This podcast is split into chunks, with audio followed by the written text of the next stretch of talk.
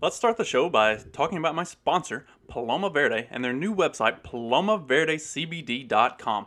Head over to palomaverdecbd.com and check them out for all of your CBD needs. They've got the gummies, tinctures, uh, salves.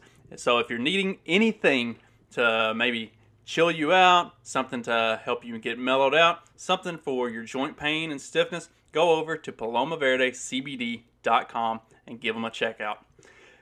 Carlos and Vanessa are awesome people. They run a great company. And if you enter the promo code FACTS at checkout, you'll get 25% off your order. Plus, any order over $75, you get free shipping. So, I don't know what you're waiting for. Head over to palomaverdecbd.com and check them out. Let's start the show. This episode will be completely taken out of context. Welcome to the Fact Check This podcast. All right, fact check this podcast. And for those who are watching the videos, I am going to be wearing the same shirt in the next one, two, three, possibly four videos. I am going to record a whole bunch of stuff all at once and drop all of that out uh, over the next few weeks because I am going to be busy with the renovations on the house, as I talked about in the uh, little update episode that I put out on Wednesday. that was all of two minutes of explaining why I didn't have a normal Wednesday episode.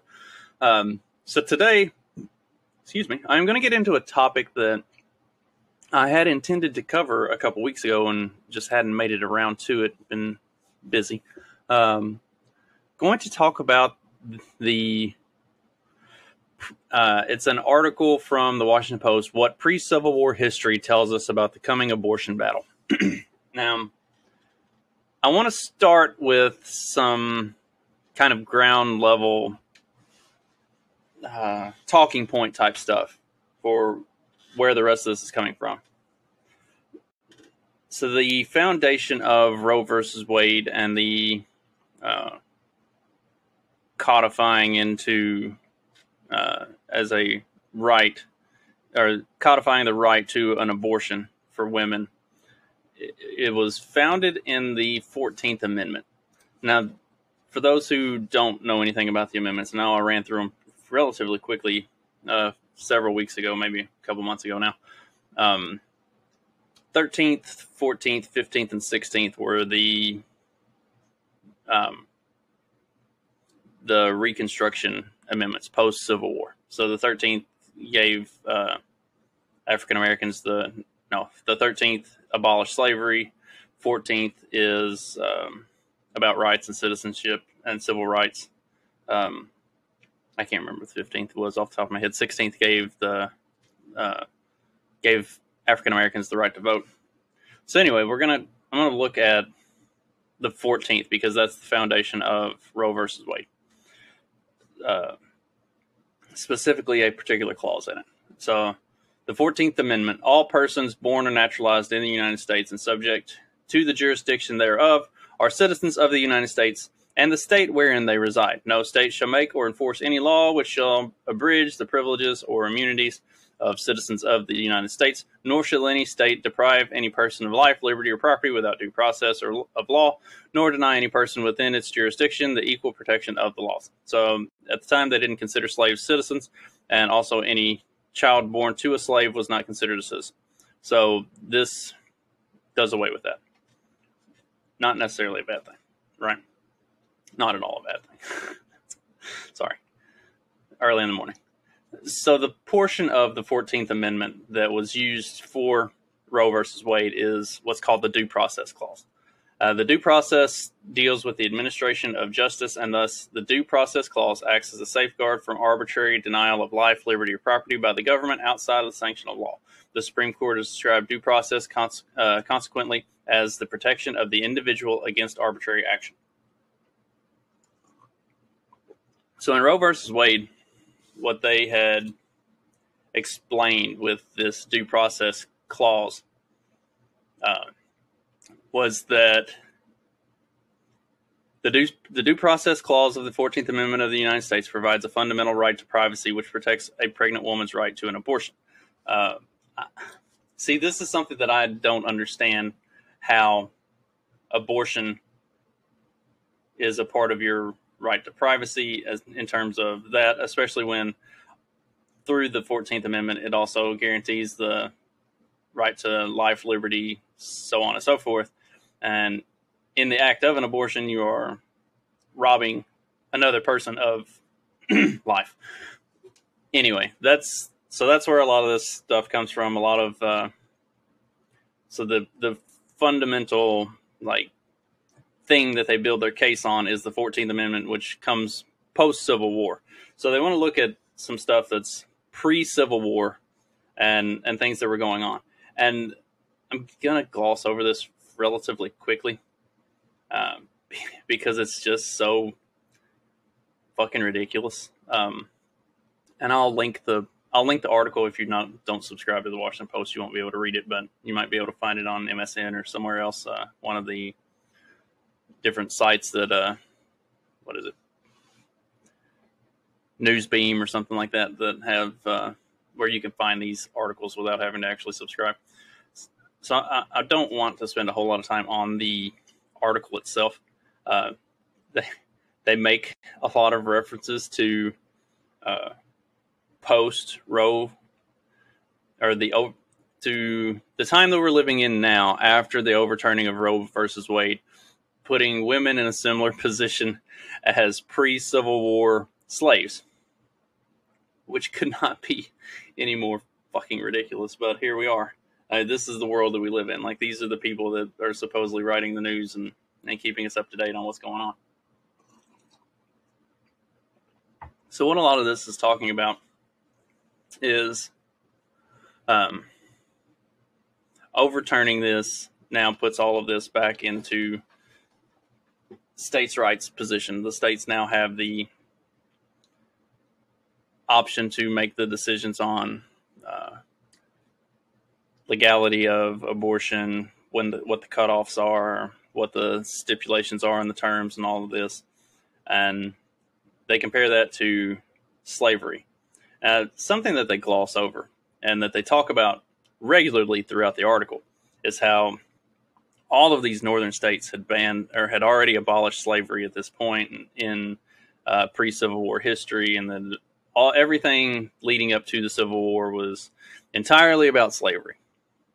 They talk about the compromise of 1820, 1830, and 1850, which I have gone into pretty deep dive on with uh, CD McRae on her show Whiskey and Tea. I'll also link to that if you want to want some of the history of the uh, the compromises that led up to the Civil War. Because while slavery was a tag along in each of those compromises, but the compromises themselves were built around taxation and uh, at the time, the Union was, or what became the Union after uh, secession and, and the Civil War started. But the northern states were struggling significantly. They were not doing well financially, mostly because the southern states had the ability to grow crops and export those crops to European countries, who would then in turn send uh, manufactured goods and stuff back for cheaper than what the South could get them from buying them in the North and having them transported south. So economically, the South was really thriving.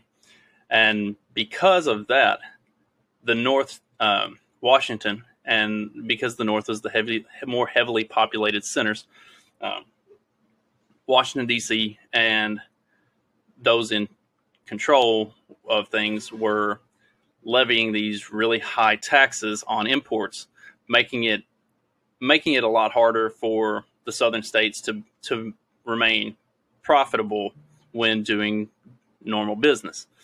Trying to force the, the southern states to buy overpriced goods from the north and keep the north afloat, effectively, is what it came down to. Uh, all of the slave stuff was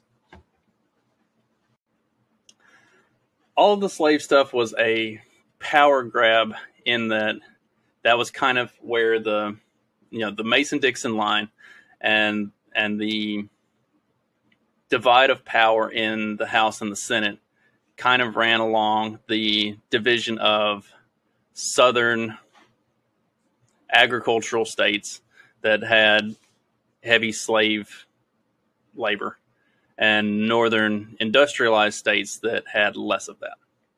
And so those northern states, uh, as new states were added into the United States, uh, there was kind of a give and take. There would be a state added that was uh, that allowed slavery, and then there would be another state added that did not. That way, it kind of had a it kept things sort of on an even keel in the Senate, and they were able to maintain a level of civility without it uh, reaching the point of civil war. Ultimately, the North continued to push every time they made a comp. Every time they made one of these compromises in 20, 30, and 50, um, within a few years, like if you read the compromises themselves, they seem to be win-win for everybody. It can it can be it can be something that everybody can work with, and you have a long-term plan for everybody to kind of come together and this thing can can work. But what would end up happening is uh, within a, a couple years of the compromise going into effect, DC would renege on all of its promises. They would start hiking tax rates. They would start hiking import taxes and tariffs and everything else, and effectively just throw the plan out the window and say, "Fuck the South. This is what we're going to do because we have we have more people, so we can do it." Um, I went into a lot more detail on that than what I was intending to, but like that's the basis of the Civil War. And that's where this article just completely fucks it up because all it wants to talk about, all they really want to look at is making a comparison of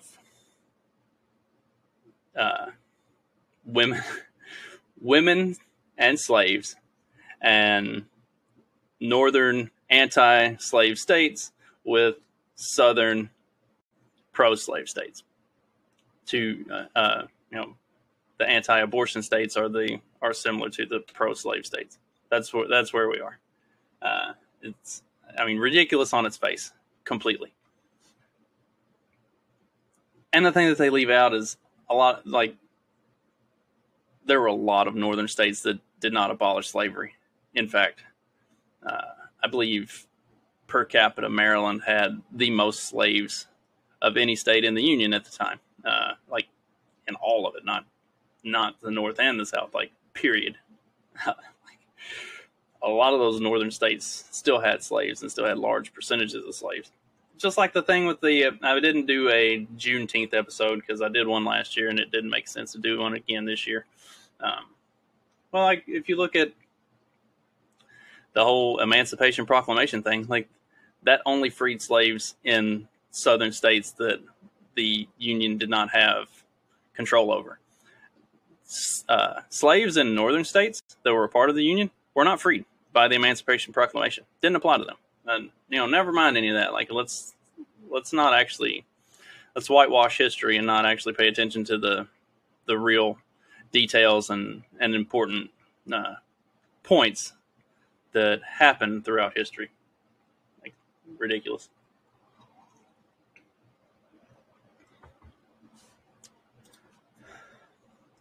So, in the wake of all of this, are we, is America on a path to civil war? And, and as we kind of look at this topic of the potential coming of a civil war, uh, it, it breaks down a lot more than just on the abortion thing. Um, it's also there's a there's a lot of talk about gun rights and stuff like that. Um, let's see, on the abortion thing, like right now, the House is trying to push through a bill to restore abortion rights and make it the law of the land, but it's going to die once it hits the Senate because it doesn't have backing. Uh, they're trying to push through a another bill to codify um, contraceptives, which I didn't realize was at threat, but sure, they're trying to push through a bill to, to codify that as well. Uh, that's also going to die as soon as it hits the Senate. They're, I believe, they're trying to push through one to uh, to codify gay marriage. Also dead as soon as it hits the Senate. Uh, the problem that they're running into is these bills.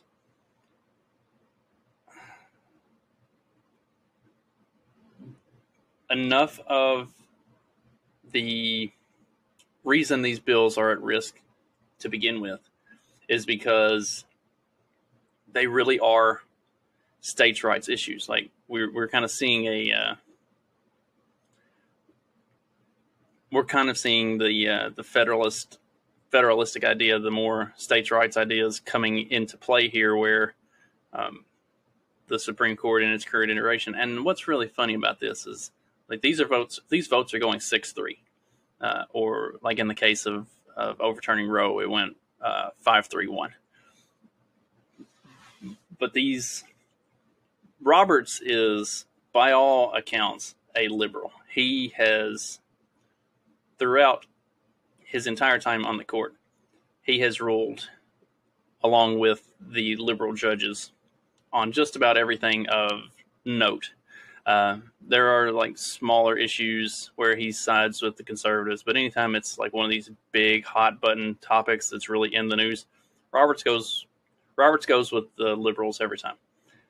Until now, now he's starting to actually vote uh, along with the conservative judges. So it's weird to see that kind of playing out. I didn't expect that. I thought anything that got passed would get passed on a five-four, with Roberts siding with the with the liberals, and that hasn't been the case. Uh, even the interesting thing with the abortion one, which I think I might have talked about before, was it was the the five like more conservative judges ruled that the Mississippi abortion bill was constitutional would be allowed, and they overturned Roe versus Wade. Uh, Roberts agreed with the Mississippi abortion bill being okay, but he did not want to go as far as to overturn Roe versus Wade, and then the others were just disagreed with everything entirely. Um, so interesting, interesting to see how this court is kind of splitting itself. Uh, so they're trying to pass all these bills through uh, through Congress right now, and and all of them are going to fall flat on their face because once they hit the Senate, there are at least one or two constitutional Democrats who uh, come from what, what you would probably call purple districts or conservative blue districts that um, they have to the senators are going to have to vote for what their their support base actually wants and what makes sense for the people that they represent. And what makes sense for the people that they represent is to not allow this widespread or wide scale uh, big government push for the federal government to control everything. It's, it's, to return the power to the states. So that's a good that's a good thing. That is a good thing, uh, at least in my opinion. And if it's not a good thing in your opinion, that's you you know that's yours. We can have a conversation about it. But like more states' rights is always going to be a, a positive thing. So, are we coming to another civil war? Is that what all of this is leading up to? Um,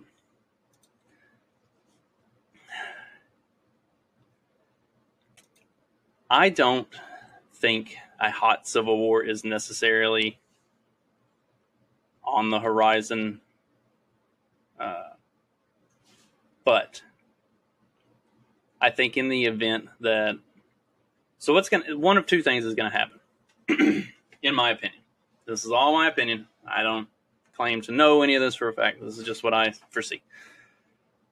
We're either going to come into these midterms here and it's going to be a huge sweep by the right to turn the House and the Senate, or at the very least, the Senate Republican, and effectively shut down everything that the Biden administration would want to do for the next two years, assuming it's even continues to be the Biden administration, the Hillary administration, effective January. You heard it here first. Um, so either that happens and the swing to the right continues, and you get a Republican president, whoever that might be, in 2024, and things kind of go back into the ebb and flow that you typically see in politics. Or the left doubles down on what they've been doing for the last two or three years. And in spite of everything indicating otherwise, you end up with an even bigger majority in the House, and the Senate takes two or three more seats to lean it completely Democrat. And then you start to see secessionary movements across the country Texas, South Carolina, New Hampshire, Florida, uh, likely Alabama, Oklahoma, Arizona, especially if Kari Lake wins, uh, Montana, the Dakotas, possibly Iowa. Mm, you start to see rumbles of this because the more the more left Congress goes, the more it alienates a lot of the middle part of the country. It it entirely caters to New York, California, uh, Oregon. Like it's it's entirely coastal elites or big city driven. So as it pushes more left, that's going to push the state governments to look at options, and that's when you're going to start seeing secessionary movements. That's when you're going to start seeing a lot of call for breaking up the country. That and that's when not only are you going to see the calls for it, you're going to see it actually happen. Like you're going to see these states start really pushing, and at that point, the U.S. government kind of has the choice that it had uh, with the original, the formation of the Confederacy and secession. Then is either you allow it and say, okay, you do your thing, we do our thing, we see how it works out, or you mil- uh, you mobilize your military and you try to go to war with all of these individual states. Now, here's going to be the big difference, I think, from civil war of the 1860s to a potential civil war, or at least uh, the afterflow of of events in in the event of secession in the 2020s, is that the states that secede are not going to be split along that nice, clean Mason Dixon line. You're not going to be able to take everybody from the north and just say, okay, we're going to march south and bring these motherfuckers back. It's going to be it's going to be a patchwork. They're going to be all over the place. Like, and not only that, but it's going to be too much landmass to cover. The U.S. military is losing people, and in the event of something like that happening, they would lose more people. Um, how how willing is the U.S. military personnel to fight against other Americans for those reasons? Like, I I don't think civil war is a necessity. I don't think civil war is a given. Um, honestly, I I don't think civil war should happen in any way. But will the federal government allow a secessionary movement without turning it into a civil war? That's where it becomes that's where the that's where the trick is. And honestly, I think it would be somewhere uh, something similar to the the way the first Civil War played out, in that when the South chose to leave, the North had no option but to try to bring them back, because as I stated earlier, the North was a was a failing state. Uh, the manufacturing industries of the North couldn't compete. the The North didn't grow its own crops. Like it was, it was going to fail without the South, uh, without the income that was generated by the South to supplement the failures of the North. Like they had to have that, and I think it'll be largely that as well for uh, in the event of secessionary movements, especially if you start to see secessionary movements of like Texas, Oklahoma, like some of the big oil producing states. Uh, because then that would leave the that would leave the remaining federal states reliant on other oil sources, and and then you would see energy independence amongst the uh, seceding states. So I think there would be necessities of of war for the states that choose to remain a part of the federal government. Uh, it's it's going to break up weird if it if it happens, and which I've talked about that as well previously. Um, I hope it happens. I, I think that's the I think that's the only positive outcome that could come from anything that's gone on over the last maybe decade. Uh, like anybody who was in a bad relationship or in a bad marriage and like split up or got a divorce because especially after like trying for a long time to make it work and to keep things and to hold things together and then you finally just hit that breaking point where like there's no way that you can keep doing this the the relief that everybody experiences from going to from breaking away from that like that's where we are as a country. Like it, it's gotten so nasty and so ugly and and so untenable that something's got to give right? Um, we'll see. We will see i guess. It's going to be interesting. It's going to be an interesting decade if not less. I, honestly i think two two years maybe four but yeah it's uh it's getting crazy I'll link the, uh, like I said before, I'll link the article from the Washington Post about what pre Civil War history tells us about the coming abortion battle. If you want to look at the most ridiculous comparison of slavery to abortion rights. Uh, also, I'll link the episode of me and CD talking about uh, the compromises leading up to the Civil War. I will be back on Wednesday uh, with a brand new episode. Talk. Uh, I'll be talking to Brian Peter, who is running for U.S. Senate in Colorado. Um, that actually, that interview was done live on Saturday. So if you missed it then, you can always go check it out on my YouTube channel. Um, I also have it up on Rumble. And I think that's all I got. Sorry, I'm kind of stumbling through the end of this. Uh, if anybody's got anything you want me to talk about or look at, hit me up and let me know. Otherwise, I will catch you on Wednesday.